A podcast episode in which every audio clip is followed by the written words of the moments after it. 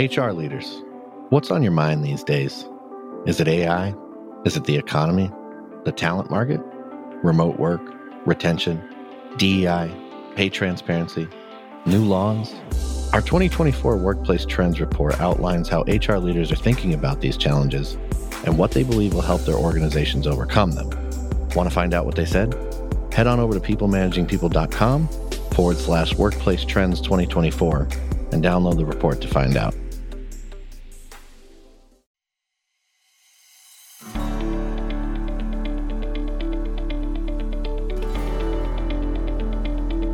Mean to truly humanize the workplace? And how can leaders play a pivotal role in making it a reality? Welcome to the People Managing People podcast. We're on a mission to build a better world of work and to help you create happy, healthy, and productive workplaces. I'm your host, Becca Banyard. Joined today by Phil Burgess, a seasoned people leader as well as co founder and managing partner at Within, an organization that focuses on improving employee mental health by building connection at work. Phil is going to be sharing stories and lessons learned from his experiences, so stay tuned to learn how he helped rebuild a sinking company culture into one that his employees loved, strategies for growing psychological safety, and what leaders can do to help employees build connection amidst an epidemic of loneliness and isolation. Hello, Phil. Welcome to the show. Hello.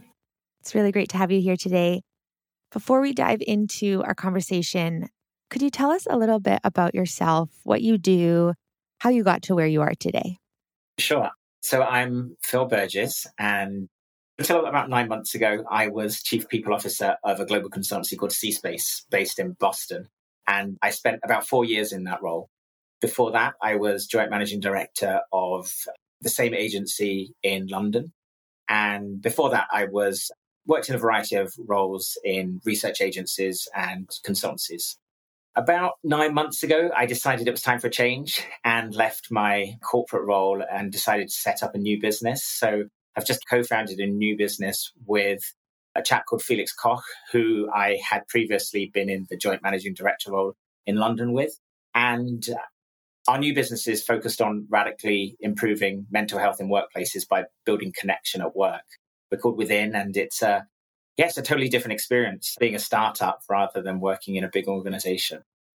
Outside work, I'm based in London and I uh, live with my wife and two kids yeah, we also run a not for profit, which is focused on inspiring people to pick up litter around the world and get involved in making a difference in their local communities one action at a time. So that's a little bit about me. Wow. Sounds like you're doing some amazing work. I'd also love to know what's your personal vision for the future of work? That is a big question. I think it's such an interesting place for organizations right now with the state of the world as we've emerged from the pandemic and the amount of flux and with all of the pressures that people are facing in the world. We're, we're sort of in the middle of a pending environmental crisis. There's systemic racism in around the world. There are so many big issues that people are, are grappling with, a loneliness epidemic and a mental health crisis. And I think we all spend so much time at work that I think my hope would be that leaders in organizations start to embrace the idea that they have a much bigger role to provide safe spaces where people can show up. That maybe seems too simple, but I think if you could go to work and show up and feel safe, psychologically safe to be yourself, and so many people don't, I think that would be a pretty incredible place to be. And I think the world and the world work would look very different. Yeah, that's an amazing vision. Thank you for sharing. So, we're going to be talking a bit about what you've already touched on mental health in the workplace, how to create psychological safety and help people feel a sense of belonging in the workplace, which all kind of boils down to humanizing the workplace. So, what comes to mind for you when you hear these words, humanizing the workplace? What does that look like for you? Yeah, I mean, taking a step back, like when I was at C Space, our mission for our clients was to make work more human, to make business more human. And I always saw my role as chief people officer to make our own business more human. And if you unpick what it is to be human, I always think like being human is quite messy to be human is to be messy. So if you think about work culture, I think it's about embracing the messiness of culture building and the fact that, like humans, are always changing, businesses always need to change. I think being human is to be emotional and to sometimes to operate with contradictions. So it's to be kind, but it's also to be ambitious and it's also to be flawed. And I think a human business is one that both acknowledges that itself probably flawed and messy and has sort of contradictions within it, but it's also a home and uh, a place for the people within it who are human and messy and flawed and making mistakes and growing. So I think at its heart, a human business enables people and, and allows people to show up in that sort of messiness and works intentionally on its culture to sort of facilitate that. I'm curious if you could expand upon the messiness of culture building that you mentioned. Do you have any stories from your experience of culture building and how it was perhaps both messy and successful? Yeah, absolutely. I mean, if we wound the clock back to 2015, I'd just been promoted into my first real leadership position as joint managing director of our, our London office. And we had inherited a team of about 100 people just after an acquisition. The company had been rebranded. And frankly, Felix and I in this role had never been in that kind of role before. So I don't know if people necessarily trusted that we were going to do a good job. And uh, a couple of months into our tenure, we were seeing a lot of people leaving the business and we did an engagement survey. And I remember sitting in a room when we got the engagement survey results back. And it told us that only 40% of our team planned to still be around in a year's time. And only 57% of people felt proud to work at the company. And we were pretty terrified about what we were going to do. And we had also spent a lot of time as new leaders jumping into rooms and kind of moaning about all of the all of the moaning we were hearing about from our team and all of the entitled millennials and Gen Z folks that were sort of reporting into us. And then one day we were like, this is kind of down to us. Like, we have to figure out what we do here. And we looked at all of the sort of bad behavior, I guess, the behaviors we were seeing across the business in ourselves and in our team. So it's a bit like a culture audit almost. We sort of said, and we decided that we needed to, to tackle the root causes of some of these things. So we co created a set of corporate values. We called them behaviors. So we looked at who are we on our best day, who are we on our worst day, and we brought together a cross-functional team to come up with this new set of behaviors. And um, we were hearing things like we don't spend enough time celebrating successes.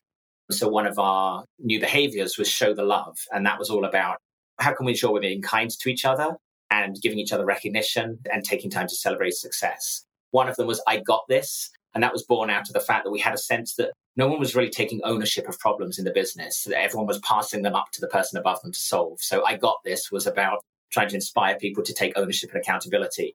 Three years later, things turned around and pride was 87%. About 70% of people were planned to stick around for another year. And we'd won various best agency and best place to work awards. So I guess that's the nice part of the story. But to your question of messiness, is I think what we started to learn that anything done to an extreme within an organizational culture can have a dark side. So when we started to look at our behaviors, our values that people were living really strongly, we started to see that there were negative sides to them as well. So the value around I got this and people taking ownership and responsibility meant that we were starting to see that people were not able or willing to ask for help because they were so determined to prove that they'd got this one of our values was tell it like it is. It was about trying to encourage candor and honest feedback. We saw that some people were sort of beginning to weaponize that and use that for an excuse to not actually deliver messages in in a kind way. Yeah, so we brought everyone together again and we started to look at our values, our behaviors, and say, how, how has our business evolved? How have those values evolved? And how do we sort of codify the behaviors that sit underneath them? And that was something we then had to carry on doing during the pandemic we started to say, show the love became less about showing the love to colleagues and more about encouraging people to look after themselves and, and practice self care. Your question is a great one because I think some people were like, well, shouldn't values, shouldn't behaviors be clear? Shouldn't everyone know exactly how to interpret them? That's what they're about. I guess I would say the value in that, in the way we did things, was seeing seeing it as messy, being honest with people that there were sometimes inherent contradictions, and saying like just like our culture evolves our values and our behaviors will need to adapt and we can pull on different levers at different times to encourage different behaviors. Whether that's exactly the best practice i don't know but i think it spoke i think our people appreciated the honesty about the fact that yeah times are changing the business is changing and it's okay like as long as we adapt to the messiness i think some good things can happen and, and you're never going to get it right all the time yeah i mean hopefully that brings things to life a little bit yeah definitely so you recognize that you needed some changes to your company's values and also that there were negative sides to these new values. How did you encourage people to embody these values? What did you do to really make those values a part of your culture? And we did a, a, few different things. I mean, I think one thing that really helped was the fact that they weren't dictated down by us as a leadership to our team, but we co created them with people and the group of people who were part of creating them, of developing the language that we use, were the people that promoted them and launched them into the business with us. I think that really helped. We tried to develop rituals. So we would have an event called Friday at Four where we would have drinks and food in the office before heading off for the weekend. And people could do shout outs for each other sort of spontaneously and, and people would recognize each other for doing what scares them or telling it like it is. And then we started to recognize that not everyone liked public recognition like that. And actually, sometimes a, a, small handwritten note was just as meaningful. So we created little postcards that people could fill in and they could stick them on people's desks. There was an element of sort of recognition and celebration. We then wanted to make sure it was also baked into our systems and infrastructure. So we started to look at our competency frameworks. So as we thought about how people progress through the business, we didn't want it to make too formulaic, but we started to weave them into our competencies. What does showing the love look like as a leader? So that might mean giving people recognition and credit. We started to also see that as well, it's, it's also showing the love is being kind enough to give someone direct feedback if they're underperforming. So don't hide it from them till their performance review. That's not showing the love. Even though it's difficult, you need to go and have an honest conversation. So we tried to help people see how our values linked to the behaviors that we expected from managers and leaders. And then we also tried to bake it into one of the things that we did that was quite effective. We wanted to create a culture where people could see we all had stuff to work on. None of us was perfect. So, as a leadership group, we each identified through our 360 reviews what were a couple of the behaviors, the values that we indexed on. And then we created a booklet and a big poster for the wall, which had each of our names and our the values that we were working on. So I still remember like mine was, I always struggled to give direct feedback. So mine was tell it like it is and only accept awesome because I had a tendency not to put in that final 5%. And I think by helping people see that the values, the behaviors, they're not just like words stuck up on a wall, but they kind of live and breathe in the agency was a way to help us keep them alive. And then we carried on using them, as I sort of mentioned earlier, as we used them through the pandemic one of our values that we developed over time was we before me, the idea that you should focus on the team. And then through the pandemic, we started to see that people needed to focus on me. And actually, sometimes you just need to draw a boundary. We used our values to create a concept called Me Day. And we gave everyone a small budget and we said, take a Me Day. This was in the middle of the pandemic. Here's $50. Go and do something amazing that will mean something to you. So some people just went and had brunch, some people went shopping, but the idea was focus on you. And then we linked that to activities around it's appropriate to draw boundaries, like do help your team. That old sort of adage of like, if you're not putting your own oxygen mask on first, then you're not going to be in a position to do your best work or help other people. So a lot of it was just how do we keep the same values, the same behaviors, but find new ways of activating them so that they stay fresh in people's minds. I love that. And I love how you saw that there was a new need and you were able to adjust during the pandemic in order to, yeah, meet the changing needs of your employees at that time. Which leads me to my next question. Earlier, you mentioned the loneliness epidemic in the USA and how companies are needing to find solutions to avoid isolation in the workplace to help their employees through this loneliness. So, in the current state of work with hybrid and remote work being so prevalent, what are some ways that companies can come alongside their employees and help reduce isolation and help improve mental health throughout this loneliness epidemic? Such a good question, and something I feel really strongly about. One of the foundational principles that has guided me through my career is the concept of relationships are the source of results. And I think the businesses that are spending time in very intentional ways helping their people connect and build relationships with one another are going to be the businesses that really thrive in economic terms because they're helping their people thrive within those businesses.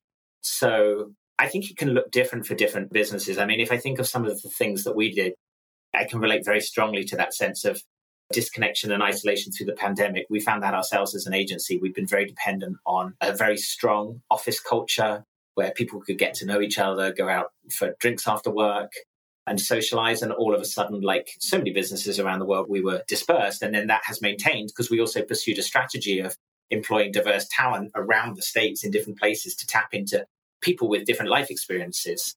And we were sensing that people were feeling more isolated and disconnected from work. And that showed up in our engagement results and that showed up in attrition and the way people left the business. There was just not the, the social fabric of the organization had sort of been eroded.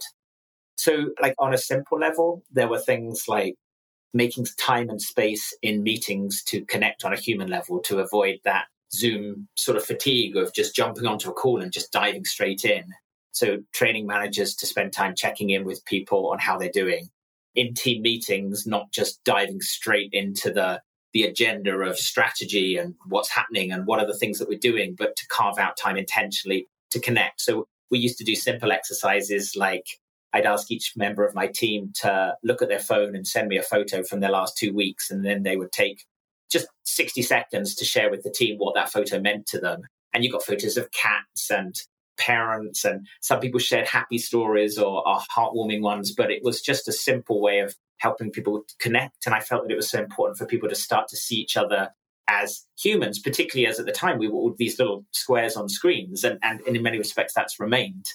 We used to do things like uh, coffee connections. So sometimes we'd bring everyone together for a staff meeting. And instead of holding the meeting, we'd just give everyone $5 or £5 in the UK and pair them up randomly in, in a two or three and say, go for a walk and get to know each other. And coffee's on us. Not because that was going to transform them so much as to signal to them that it was important that they spent time during the working day to connect. And then I think there are more structured things as well. So I mean, one of the things that we did, which was really the inspiration for the new business that I run within, we recognized that people were feeling disconnected and we partnered with a social enterprise and we brought them into the organization. And this social enterprise is called Talk for Health, and they've been operating across London um, in the UK for about a decade in local communities. And, and we brought them in and trained 50 of our team in therapeutic talking and listening. So it was a, a training program that essentially taught people how to listen to each other really well, how not to hijack each other's conversations, how to create a safe space, how to listen without judgment. And then we trained people how to set up and run their own mini ongoing groups in groups of two and three, which sustained over time. And we looked at well-being measures pre and post the training program where we saw that well-being increased. There was a reduction of depressive symptoms when we measured them on the PHQ-9 scale. But more than anything, we just heard from people that they experienced this phenomenal sense of connection. So people were saying things like, I've been here for 10 years and I've never felt as connected to my colleagues as I do having been through this program. And I think in many ways, what we do is we encourage people to tell stories, two minute, three minute stories, and then have them played back to each other by the group. And that sense of being able to share something personal about yourself and have someone really listen to you, sort of help someone else and then be helped by those people strengthens those relationships. And I went through it partly because I wanted to create permission for others to devote time to this during the working day. It was the thing that really inspired me to ultimately leave that role and set up this new company. So that's now what we do. We take that approach into organizations. And I think businesses need it. I think businesses need to think about how they foster connection. And because that's the thing that's going to lead to increased innovation, increased creativity, stronger ties, increased engagement all the things that we've been talking about that make for a great place to work, if you don't focus on it in an intentional way, in my experience, it just doesn't happen. Yeah, connection is so important. As you were speaking, I was just thinking about something in my own company that I've always felt so privileged to have as part of our culture. And that's a weekly one on one with our managers. So every week my manager has a one on one with me and it's not it's not a time to just give status updates on all of my tasks or projects. It's an opportunity for my manager to ask me, How am I really doing? What's life been like in the last week? Are there any areas that I'm struggling with? Or is there anything exciting that I want to share? And it's a time to connect on a human level with my manager. And I've always so appreciated that. And that's been, yeah, such a significant part of work life for me. And I'm always amazed when I share this to friends who work in other companies to hear that they don't have that. Like that's not a standard practice. So true. And I've had similar experiences. I've been lucky enough to always have managers that have made time for me. And, and that's an example that I've then followed and tried to do for the people that I manage. But yeah, it seems crazy to me that that doesn't happen. As I sort of learn more about it, I think I read an article this week that said something like your manager is one of the things that has the greatest impact on your mental health, even aside from career progression and how supported you feel and that kind of stuff. I think it was some kind of study that had quantified this down to it being like 21% of your mental health is determined by your manager at work. And I don't quite know how they came up with that percentage, but it's, um, it's significant. And it's the reason why people stay with companies. It's the reason why people leave companies when they don't have good managers that make space and time for them and help them feel safe to yeah, be vulnerable and show up and ask questions and get stuff wrong. Definitely. Yeah, so important. I want to go back and touch on something that you mentioned previously, and that was therapeutic talking and listening. I know that you run a full course on this, but I'd love for you to just share a few points on how leaders, how employees can be better at listening and how they can be better at talking. Yes, of course. So I mean, I think when it comes to listening, what we find is that we have all in our lifetimes developed bad habits when it comes to listening. So typically in conversation with someone, rather than giving them the gift of our full attention, we might be thinking about like, how am I going to respond to this person? So how am I going to look clever or how am I going to prove them wrong or whatever it might be? Another habit that we all have and is very natural is we talk about hijacking the story and we make it about ourselves. So someone might say, Oh, I had a, a terrible weekend. Like I was shouting at my kids. And, and rather than just honor that story, I might then plow in and say, Oh, I know what you mean. Let me tell you a story about how awful my children were this weekend. So that's natural and human. And it's a way that we build rapport and empathy with each other. But in the context of someone sharing something deeply personal with you, so perhaps a direct report comes to you and talks about being bullied or experiencing racism or the death of a parent, like in those moments, people need to feel heard and they need to feel safe. They're not looking for you to jump in and share your story. They're not looking to be interrupted. A lot of what we do is teach people a very structured framework which allows them to listen well and equips them with language to do that. So, how do they mirror back what someone is saying? How do they notice body language? Yeah, how do they identify with the emotions that they're feeling themselves rather than assume to know what emotions the speaker is doing. And that's what delivers the well-being benefit because if you're listened to really well, it can improve your sense of, of well-being. That answers perhaps some of the stuff. There's, there's a lot more that I could say, but perhaps um, you also asked about talking. And I think that's also increasingly challenging. Well, two things. There's an expectation that leaders are giving away something a little more personal about themselves these days. People are looking for authenticity. People are looking to understand that their leaders are human, are real people.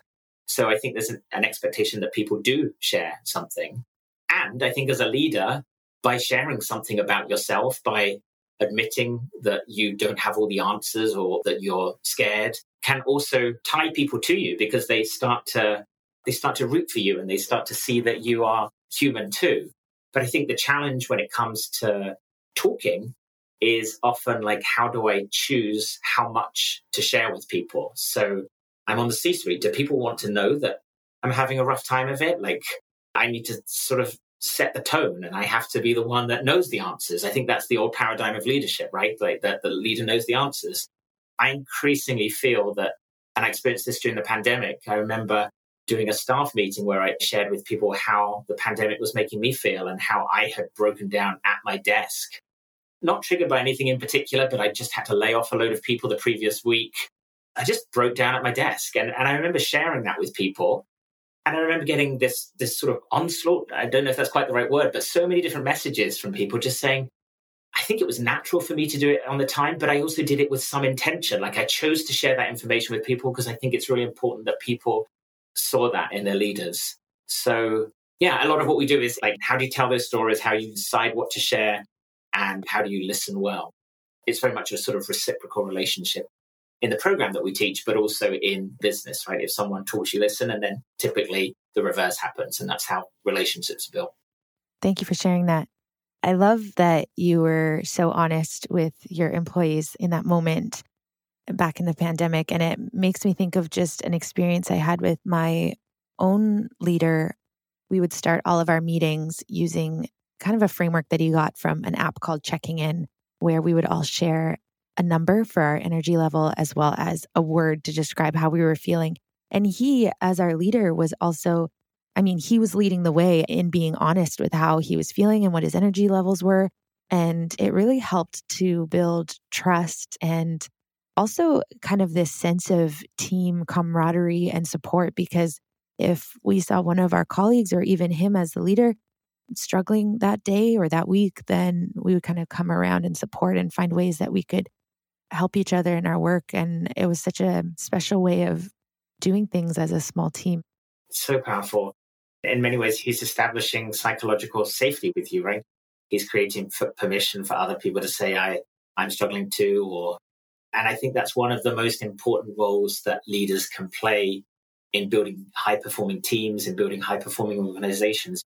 If they want cultures where they want people to show up and as themselves and take risks, they need to model that behavior I wouldn't want my team like struggling on with something they don't understand. So I need them to ask me for help without any kind of fear that I am going to judge them for asking me for help. And the best way I can help them to do that is for them to see that I don't have the answers, that I need help, and I have either asked them for help or they've seen me ask my boss for help.